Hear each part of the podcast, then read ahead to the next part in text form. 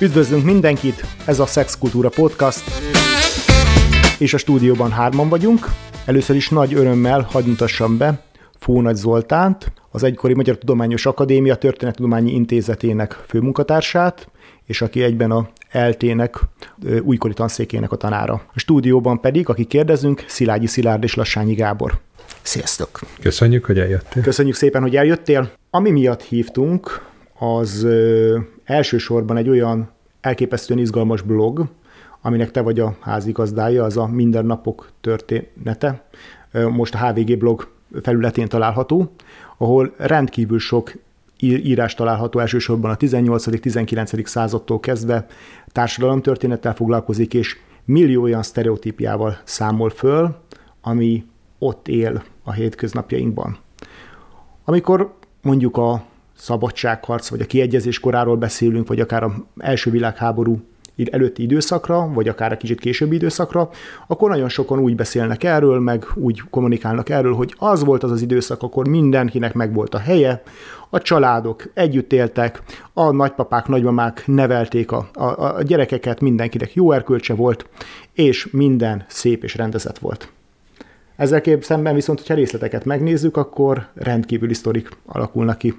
Hogyha az ember a hétköznapi élet történetével foglalkozik történészként, akkor az első ö, alapszabály, amit, ö, amit, amit folyamatosan szem előtt kell tartani, hogy mindig nagyon gondosan, nagyon tudatosan és nagyon szigorúan el kell különíteni egy adott korral kapcsolatban egy, egy adott kérd és egy adott kérdéskör esetén a társadalmi normákat és a társadalmi gyakorlatot. Magyarán az, hogy mik azok az írott és íratlan szabályok, amik azt a abban a viszonylatban az emberi magatartásokat szabályozzák, és ezzel szemben mi a gyakorlat.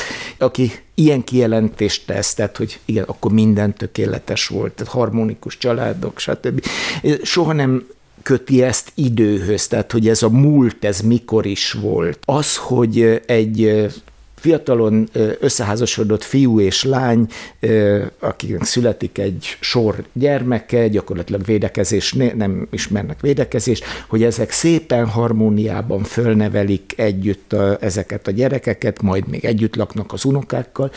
Ez egy hagyó, szóval modern kor 20. század előtt messze ez volt a kisebbség, akiknek ez az életprogram összejött, és egyszerűen biológiailag olyan kicsi volt az esélye, hogy együtt megérjék a gyerekeknek a, a felnövekedését. Annyira, tehát a, tehát a maihoz képest annyival kevésbé volt biztonságos és kiszámítható az emberi élet. Még 19. század végi anyakönyvvizsgálatokból is kiderül, hogy mondjuk házassági anyakönyveknél följegyzik, hogy élnek, hogy a szülők, hogy kik a szülők, és az, hogyha valamelyik szülő néhaiként szerepel.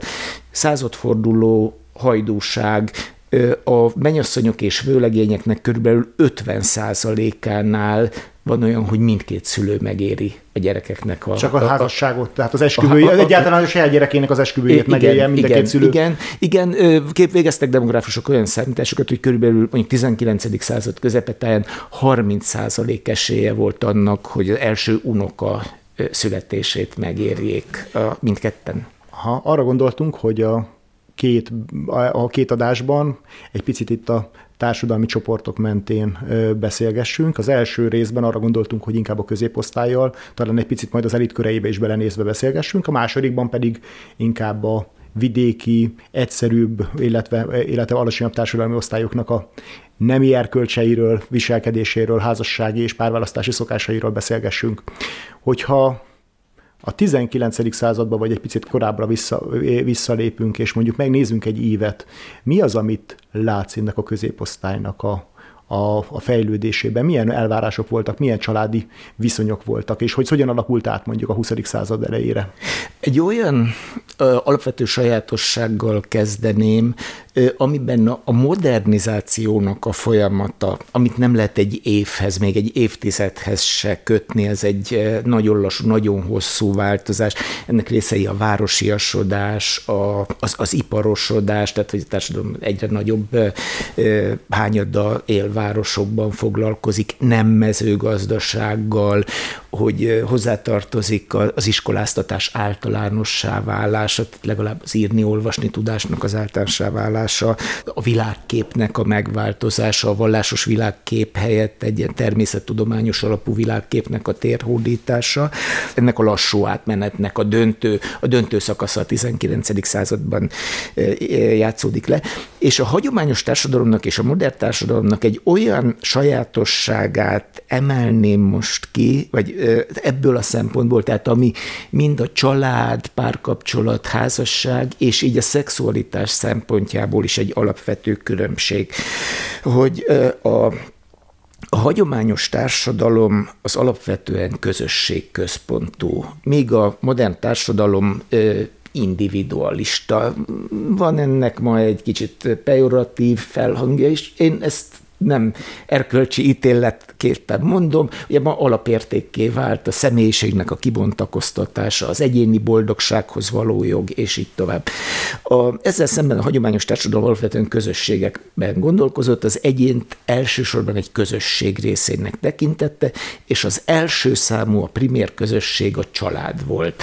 Tehát az emberi élet fő értelmének és céljának a család fennmaradását a család nevének, és, és társadalmi presztízsének, tehát társadalmi státuszának a fennmaradását örökítette. Tehát konkrétan azt várták a, a, az embertől, hogy, hogy töltse be a reprodukciós szerepét, magyarán házasodjon meg, és nemzen gyerekeket, vagy szüljön, nőről lévén szó, és nevelje föl ezeket, ezeket olyan körülmények között nevelje fel, ami, ami a társadalmi, a család társadalmi státuszát minimum megőrzi, ha lehet, akkor még emelje is. Az egyéni érzelmeket, az egyéni kívánságokat, vágyakat abszolút alárendelni a család fennmaradásának és, és státuszának a megőrzésének. Ez egy olyan mélyen érvényesülő parancs volt, amit a, egy, egy kisgyerek, a kisgyerekkortól, tehát az eszmélkedéstől kezdve beleneveltek. Tehát a, ez hozzátart, hogy ezt a parancsot természetesen meghatározta a, itt a nyugati civilizációban a kereszténység, ami a, a, a szexuális életet kizárólag ebből a szempontból, tehát a fajfenntartás, a faj és a család fennmaradása szempontjából tekintette szükségesnek, elfogadhatónak, tehát a prioritás a család fennmaradása volt, ebből több minden következett, tehát például az, hogy házasodni kell. Ugye, ház, tehát a, ezt a család fennmaradása csak a házasság keretei között biztosítható törvényesen, tehát hogy, hogy házasodni kell, a házasság az, az egy nagyon szigorú kötelező társadalmi elvárás, hogy a házasság célja az elsősorban ez a család továbbvitele, tehát gyermekek ne, nemzése és biztonságos felnevelése és az, az érzelme, az egyéni érzelmeket, vágyakat, azt nem tekintették elég szilárd alapnak ehhez a, ehhez a hosszú távú projekthez. A, elsősorban a közösségnek, ennek az egységnek az anyagi biztonság, hogy a gyerekeket biztonságban fel tudják nevezni, nevelni, ez volt az a fő szempont, ami például a párválasztást meghatározta, és mivel jellemzően legalábbis Kelet-Európában, de még Nyugat-Európában is a maihoz képest alacsony volt a házasodási életkor, tehát sokkal korábban nősültek, mentek férjhez, hát itt abban a korban pláne nem tartották alkalmasnak a, a fiatalokat arra, hogy ezek szerint a racionális szempontok szerint válasszanak párt, tehát ez egy közösségi döntés volt. Miután a közösséget érintette, a a közösség, az a család, a család felnőtt generációi, nem is csak a szülők, egy kicsit ennél még tágabb kör is bekapcsolódott a, a, a társ kiválasztásába, és igazából a szexualitásra amiről nem nagyon beszéltek, tehát az, mi szinte mindenkorban szexualitásról való beszéd az egy meglehetősen szigorú tabu volt, de amennyiben beszéltek is, ebből a szempontból volt csak jelentősége. Ettől függetlenül megjelentek a megszokástól, vagy pedig a reprodukciótól eltérő szexuális viselkedések. Ezek, ezeket a, a társadalomnak ez a rétege hogyan kezelte? Tehát ettől eltérő szexuális viselkedéseket alapvetően devianciaként és normaszegésként és üldözendőként kezeli.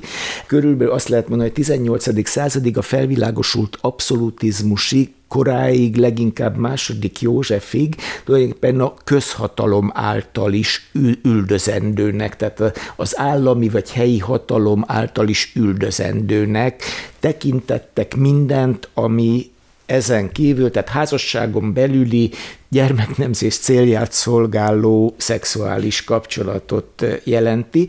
Ez a 18. század második József szünteti meg ennek az állami szankcionálását, tehát addig van az, hogy a házasságtörőket nyilvánosan meg, akár ki is végzik, bizonyos, akár bizonyos időszakokban kivégzik, megszégyenítik, testi büntetésre ítélik, előzik a településről, Egyébként ettől, hogy második József ezt elrendelte, nem szűnt meg egy csapásra, az hanem a, a, a, tehát ezek a retorziók, tehát a szexuális jellegű normasértéseknek az ilyen közhatalmi helyi, helyi, helyi szankcionálása, tehát egy falu, ez nagyon erősen összefügg, össze fonódott mindig az egyházi hatóságoknak az eljárásával.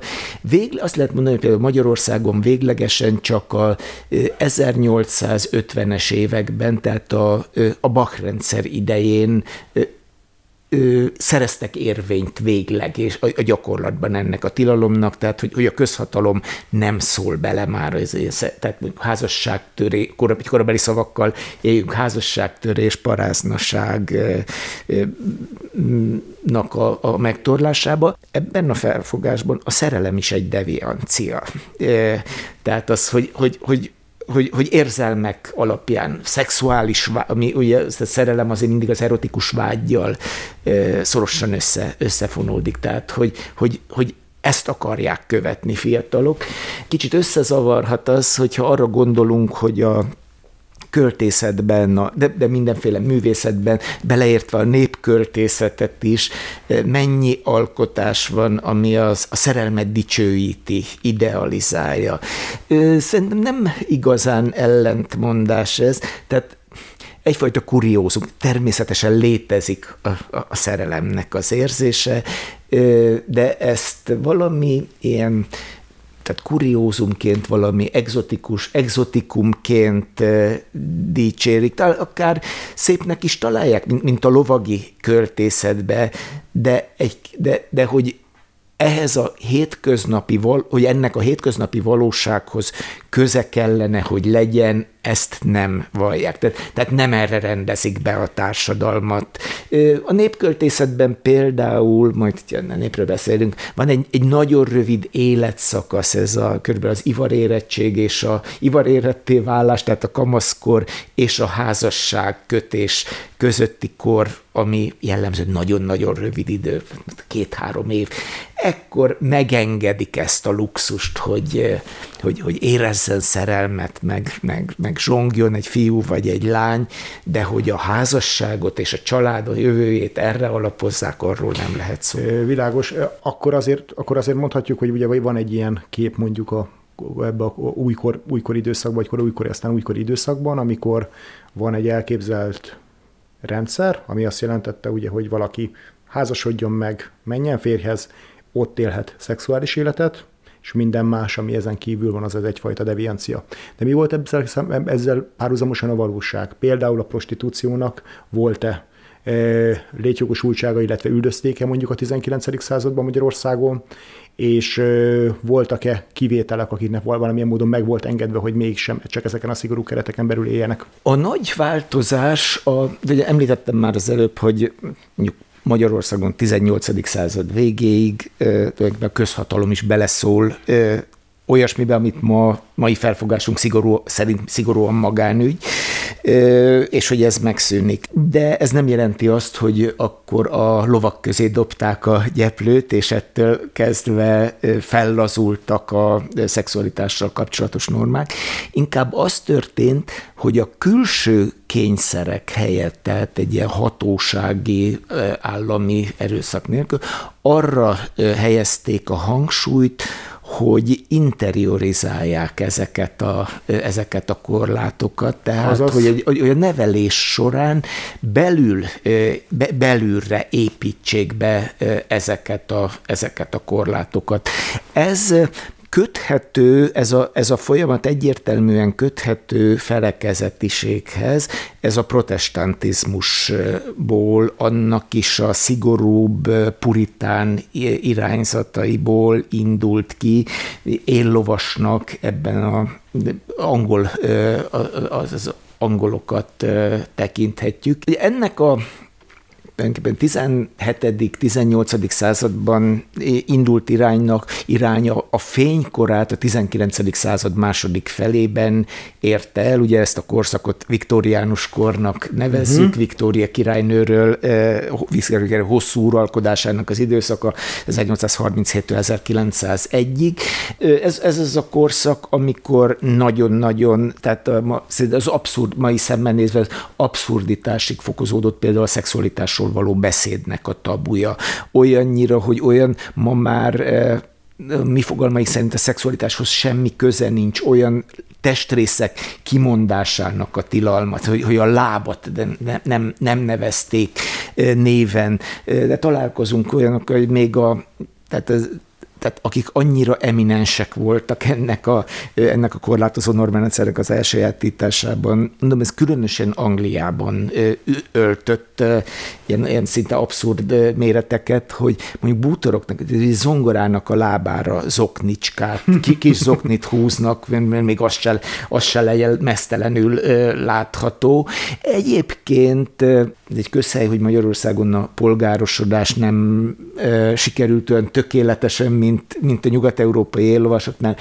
Mintha ez a szempont, ez ebből a szempontból ez előnyt jelentett volna, ezekkel a vadhajtásaival a, a viktoriánus prüdériának kevésbé lehet találkozni a magyar forrás inkább kuriózumnak számítanak azok, akik, azok a családok, akik, akik, ezt, akik ezt ennyire túlhajtották. Ő itt, itt különösen szembetűnővé válik a szexualitással kapcsolatos normáknak a kettőssége, hogy noha elvben azonosak a két nemre vonatkozóan, de a gyakorlatban szinte mindig, minden, mindenkorban, minden társadalmi osztálynál sokkal megengedőbbek a, a férfiakkal szembe. Ugye ennek, ez tudom, elhangzott már korábbi adásotokban is, ennek egyszerűen az alapja, hogy a családra, tehát reprodukciós és, és státuszőrzőként tekintenek, tehát ugye sokkal fontosabbnak, tehát, tehát, az, a, tehát az sokkal fontosabb, hogy, az, hogy a nő az valóban a a, a, a férjének, vagy tehát egyetlen családnak a genetikai állomány. Tehát, hogy az, az örökösök, a, a státusznak, a vagyonnak az örökösei, azok, azok tőle származzanak. Azt kevésbé tekintették veszélyesnek, hogy, hogyha ez a, ez a génállomány valahol itt-ott még elszóródik a a nagy világban, tehát ezért a férfiakkal mindig sokkal. Tehát na, érdekes ellenmondás, hogy ez az emlegetett viktoriánus kor, miközben a, valószínűleg a emberi, legalábbis a nyugati civilizációnak, történetének a legszigorúbb, szexu, legszigorúbban korlátozó a szexualitás terén, egyúttal a prostitúciónak a virágkora, tehát 19. század vége fel 1880-as években, jól emlékszem, Londonban 80 ezer prostituáltat és nem tudom, tartanak nyilván, vagy ennyire becsülik a, a ténylegesen működő prostituáltak szem. Ez körülbelül London lakosságának a 3 a tehát, tehát minden 33.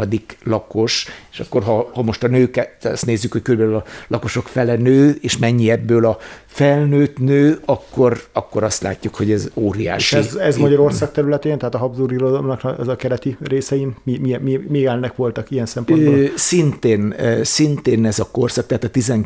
század második fele tekinthető prostitúció virágkorának.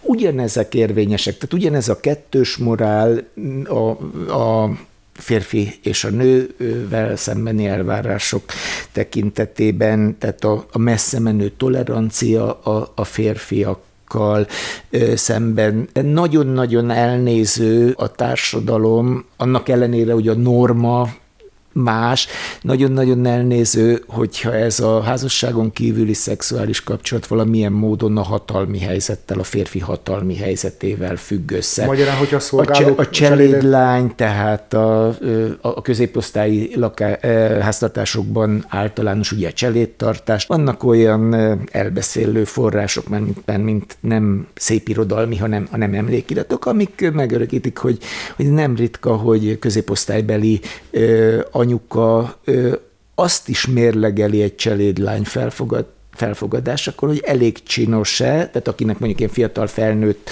vagy, vagy nagy kamasz fia van, hogy egyrészt elég csinos és elég készségesnek tűnik-e, hogy, hogy, hogy engedjen a fiának, mert hogy mennyivel praktikusabb és, és egészségesebb, veszélytelenebb, ugye a, a prostitúcióval azért a, tehát a nemi betegségek tömegesen vannak jelen, tömeges problémát jelentenek 19. 20. században is, és hogy mennyivel praktikusabb, veszélytelenebb, egészségesebb az, hogyha, hogyha, hogyha nem prostituáltakhoz megy az a fiatal felnőtt fiú.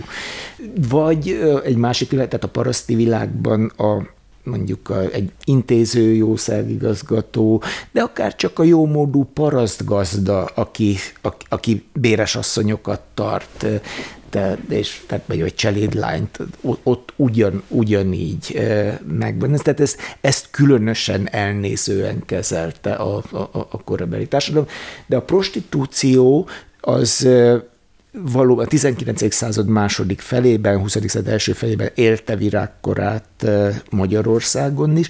Ekkor válik nagyobb mértékű a városiasodás. Azért a prostitúció elsősorban a népesebb településekhez kötődik, tehát egy, egyrészt a, a gyors városiasodás, a és, és az ezzel járó nagyobb társadalmi mobilitás, a a, a, nagy, a nagyobb városoknak az anonimitása, ez, ezek mind, Kikből lettek mind prostituáltak egyébként? Melyik társadalmi osztályokból? Különösen veszélyeztetettek voltak. Leginkább a, a budapesti prostitúciót vizsgálták történészek, és a főforrása az a cselédként Budapestre érkező parasztlányok voltak, akik tájékozatlanok, kiszolgáltatottak, gyakorlatilag már sokszor az érkezés pillanatában lecsapnak rájuk kerítőnök, azzal az ígérettel, hogy tehát, hogy, hogy cselédi állást ígérnek neki, és akkor csak né, tehát mindenféle manőverre ruhát vesznek neki, stb. Tehát gyorsan eladósítják, tehát és akkor néhány nap múlva olyan a 21. században, és ezek a Pontosan, pontosan. Ma is lehetünk megértőek a ilyen helyzetbe kerülő lányokkal szemben, de, de, de ott az a civilizációs tényleg szakadék, amiben egy, amiben egy, egy, egy, egy falusi lány esetleg írástudatlan megérkezik Budapestre egy nyüzsgő nagyvárosba abban a reményben. Ez a cselédke, cselédkedni önnek általában azzal a szándékkal, hogy néhány év alatt a kelengyére valójukat megkeresik és szóval tehát közül, közülük nagyon sokan kerülnek. De ugyanígy a, aztán a növekvő szám, ugye az iparosodással nő a proletariátusnak a, a, a létszáma, tehát a, a, az, ő, az ő lányaik közül is. Tehát mindenképpen zömmel a társadalom alsó, legkiszolgáltatottabb rétegeiből. Dualizmus idején nagyon magas Magyarországon, különösen Budapesten a házasságon kívül született gyerekeknek az aránya, akár a 10%-ot is eléri, és ezeknek az cselédlányoknak a, a gyerekei. Valószínűleg a munkaadó családjából? Munkaadótól, egy bakától, aki, tehát akivel a kimenő ide, vasárnap délutáni kimenő idejében, aki valami kis intimitás, bizalmat, nem tudom én, szeretetet, melegséget kap ebben a otthonában, ezek ezek az otthonukból, családi közegükből kiszakadt lányok, és nagyon sokszor nekik nincs más útjuk utána, mint a prostitúció. Tehát a gyerekkel nem maradhatnak, a, tehát, tehát sokszor elvesztik a munkájukat, a családjuk ezt otthon a faluban ö, olyan szégyennek tekinti a megesett lány, tehát hogy vissza sincs út, és gyakorlatilag ö, ez, a, ez, ez egyetlen kivezető út számukra. Tehát a prostitúció, ami tömeges, az egyrészt a női kiszolgáltatottságnak a, a, a jele, és másrészt aznak a kettős morálnak, mert hogy óriási a, a kereslet rájuk. Gyakorlatilag a középosztály férfiai körében az, hogy bordéházba mondjuk egy jól sikerült esti mulatság, közös vacsora, vagy társasági alkalom után közösen egy kisebb csoporttal elmennek együtt bordéházba. Ez egy teljesen elfogadott rekreációs De ezek a fiatal férfiak, vagy ezek, ezek már, már a házas emberek, akik egyébként ő, is, is, is. Tehát a házas emberekkel szemben is elfogadott. Ennek egy nagyon jó ö, példája. Két két a század előn ugyanabban az évben született írónak a e, ilyen emléki, tehát emlékezés jellegű, éppen mondjuk ugye az első világháborút közvetlenül megelőző időkre vonatkozó emlékeik, az egyik Márai Sándor, ugye Kassán e, e, töltötte a gyerek, és, és fiatal, tehát Kassán nőtt föl, egy német német, magyar, szlovák lakosságú, tehát az egyik legpolgárosodottabb, legmagasabb műveltségű magyarországi városban, Féja, és a másik pedig Féja Géza, aki szintén 1900-ban született, mint, mint Márai, ő pedig szintén a felvidéken nő Léván.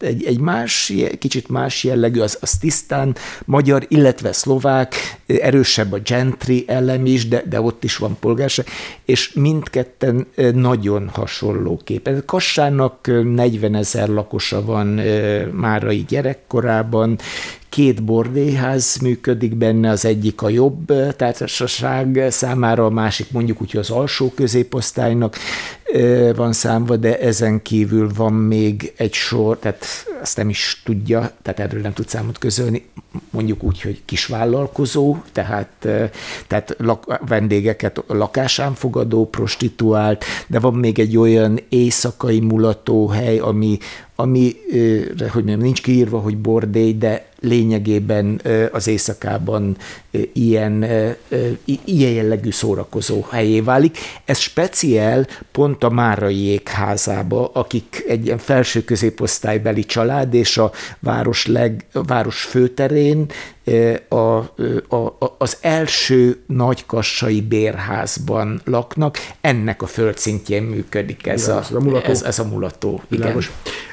Na most mindezek után, hogyha mondjuk egy fiatal férfi így, így, így van, egy, van egy szabadosabb élete, mikor házasodtak tipikusan mondjuk a középosztálybeli férfiak, és mondjuk ehhez képest a lányokat mikor adták férhez? Ebben a tekintetben a 19. században van egy jelentős változás, tehát hogy, hogy, hogy kitolódik, tehát látványosan, különösen a fiúk esetében jelentősen kitolódik, inkább a 20-as évek második felére, végére, akár a 30-as évek elejére a házasodási kor, ugyanis azt várják tőlük, hogy, tehát tehát a férfitől azt várják, hogy tehát anyagilag képes legyen a család alapításra, és miután a, a 19. században a középosztály egyre nagyobb része is alkalmazottként, tehát, tehát fizetésből, és nem valamilyen vagyomból él.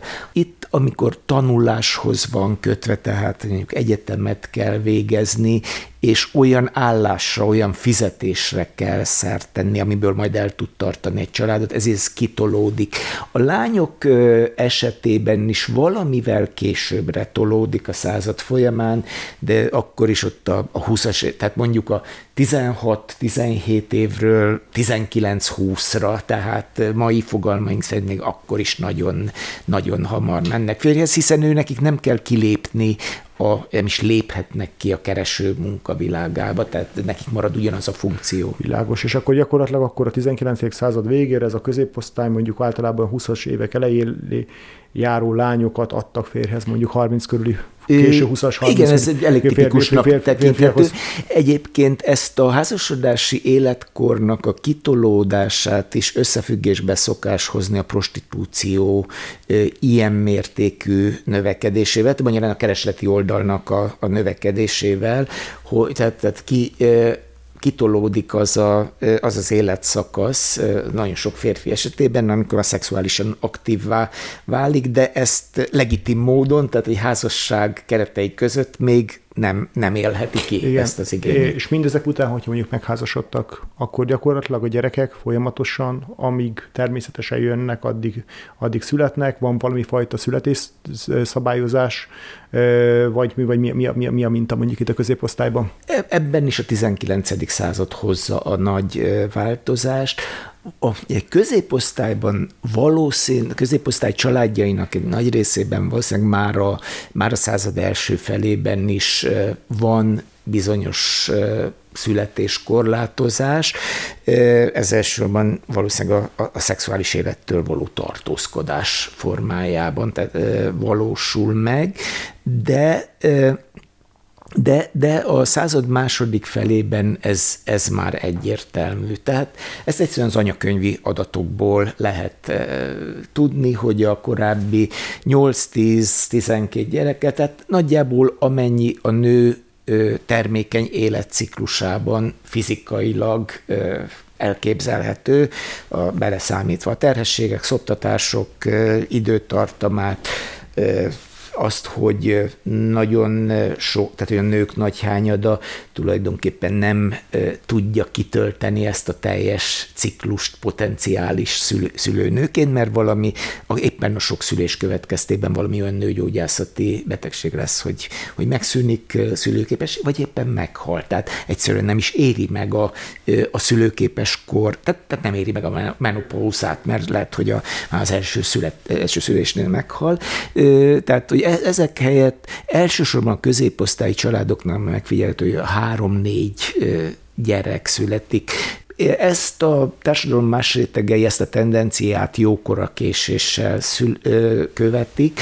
A, a születések nem korlátozása mögött ott volt az a, a, a rendkívül magas gyermekhalandóság. Tehát tulajdonképpen ennyit kellett szülni ahhoz, hogy, hogy, hogy egy szerény reprodukciós többlet meglegyen, tehát hogy, kettőnél több legyen a... hogy, hogy, hogy kettőnél, kettőnél többen megérjék a, a, a felnőtt kort, és Magyarországon egy több fázison keresztül jut el oda a mai állapotig, tehát hogy nagyon kevés gyerek születik, de azok szinte kivétel nélkül megérik a felnőttkort, és ebben van egy ilyen átmeneti fázis, ez Magyarországon az 1880 és a világháború között van, amikor még gyakorlatilag, tehát a társadalom nagy részében ilyen korlátozás nélkül születnek a gyerekek, de már csökken a halandóság. Magyarországon ekkor zajlott le egy olyan népességrobbanás, mint napjainkban még a harmadik világ egyes országaiban Világos. tart. A középosztály ekkorra már, már születést korlátoz. Világos. Említetted itt a női, hogy nagyon sok nő meghalt gyermekágyban, a, azoktól, akik, ahol meghaltak a gyerekek, vagy meghaltak, meghalt az, az anya, ott mennyire volt elvárás, hogy újra házasodjon mondjuk a férfi? Nem sokkal volt ritkább az, hogy a férfi hal meg olyan, ez természetesen nő nem a szüléssel összefüggésben, hanem, hanem, hanem akármilyen okból, tehát olyan banális betegségekbe, amiket ma rutinszer, tehát jelentékteleneknek tekintünk. Egy példát mondjak, nekem mindkét nagyapám, én egy falusi paraszti családból, középparaszti családból, tehát még csak nem is a szegény parasztságból származó, mindkét nagyapám a, a két világháború között, az egyik 22-ben, a másik 32-ben, olyan 40 éves kora körül halt meg tüdőgyulladás követ, egy megfázás tüdőgyulladás következtében. Mindkét helyen úgy maradt ott az özvegy, hogy terhes volt a felesége. Egyik esetben anyámmal, tehát ő nem érte meg, a, vagy, tehát az ő születését nem érte meg az apja, másik esetben apám öccsével. Tehát nem ilyen egyoldalú, tehát nem csak a nő, nő nem csak a férfiak, körülbelül azonos arányban Igen. özvegyülnek meg kisgyerekkel, és nagyon szigorú elvárás az újraházasodás.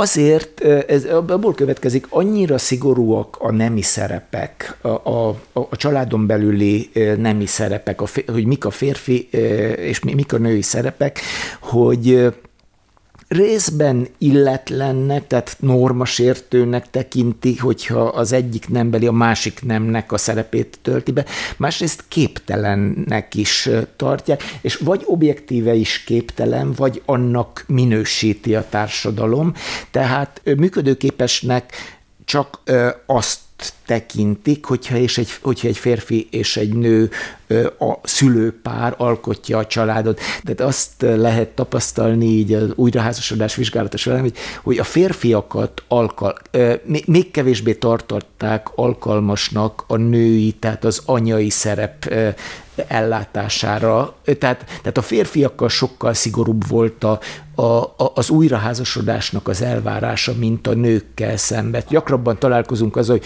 hogy a nők sikeresen átveszik a családfenntartónak ha. a szerepét, mint az, hogy a férfi átvegye például a kisgyerekek gondozásának a szerepét. Világos. Akkor tehát eljutottunk oda, ahol, ahol kezdtük ezt az adást, hogy az a kép, hogy generációk boldogan együtt élnek, ez valójában soha nem volt ebben a formában. Természetesen léteztek ilyen családok, de ugyanúgy léteztek mai szóval azt mondanánk, hogy mozaik családok, ahol mondjuk a egy olyan férfi és egy olyan nő élt együtt, akiknek a gyerekeik nem feltétlenül közösek. Sőt, azt mondanám, hogy semmivel nem volt ritkább, mint, mint ma, csak, mint ma, csak nem a vállások következményeként, hanem a megözvegyülés következményeként. Igen, Ugyanolyan gyakori volt. Igen, viszont maguk a keretek azok sokkal szigorúbbak voltak, mint mondjuk a 20. század második felépületől kezdve.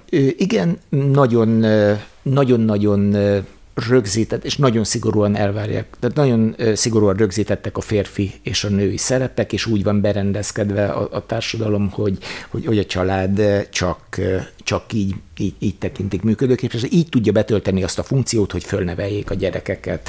És nyilvánvalóan a családi életre annak nagyon komoly következményei voltak, hogy nem érzelmi alapon választanak párt egyébként meglepő módon pozitív és negatív következményei egyaránt voltak. Szerintem innen fogjuk folytatni. Jó. Köszönjük szépen Fónagy Zoltánnak, hogy a mai adás vendége volt, és köszönjük szépen a figyelmet. Hogyha kérdésetek vagy megjegyzésetek van, akár ezzel, akár másik adással kapcsolatosan, akkor megtaláltok minket a Facebookon és az Instagramon.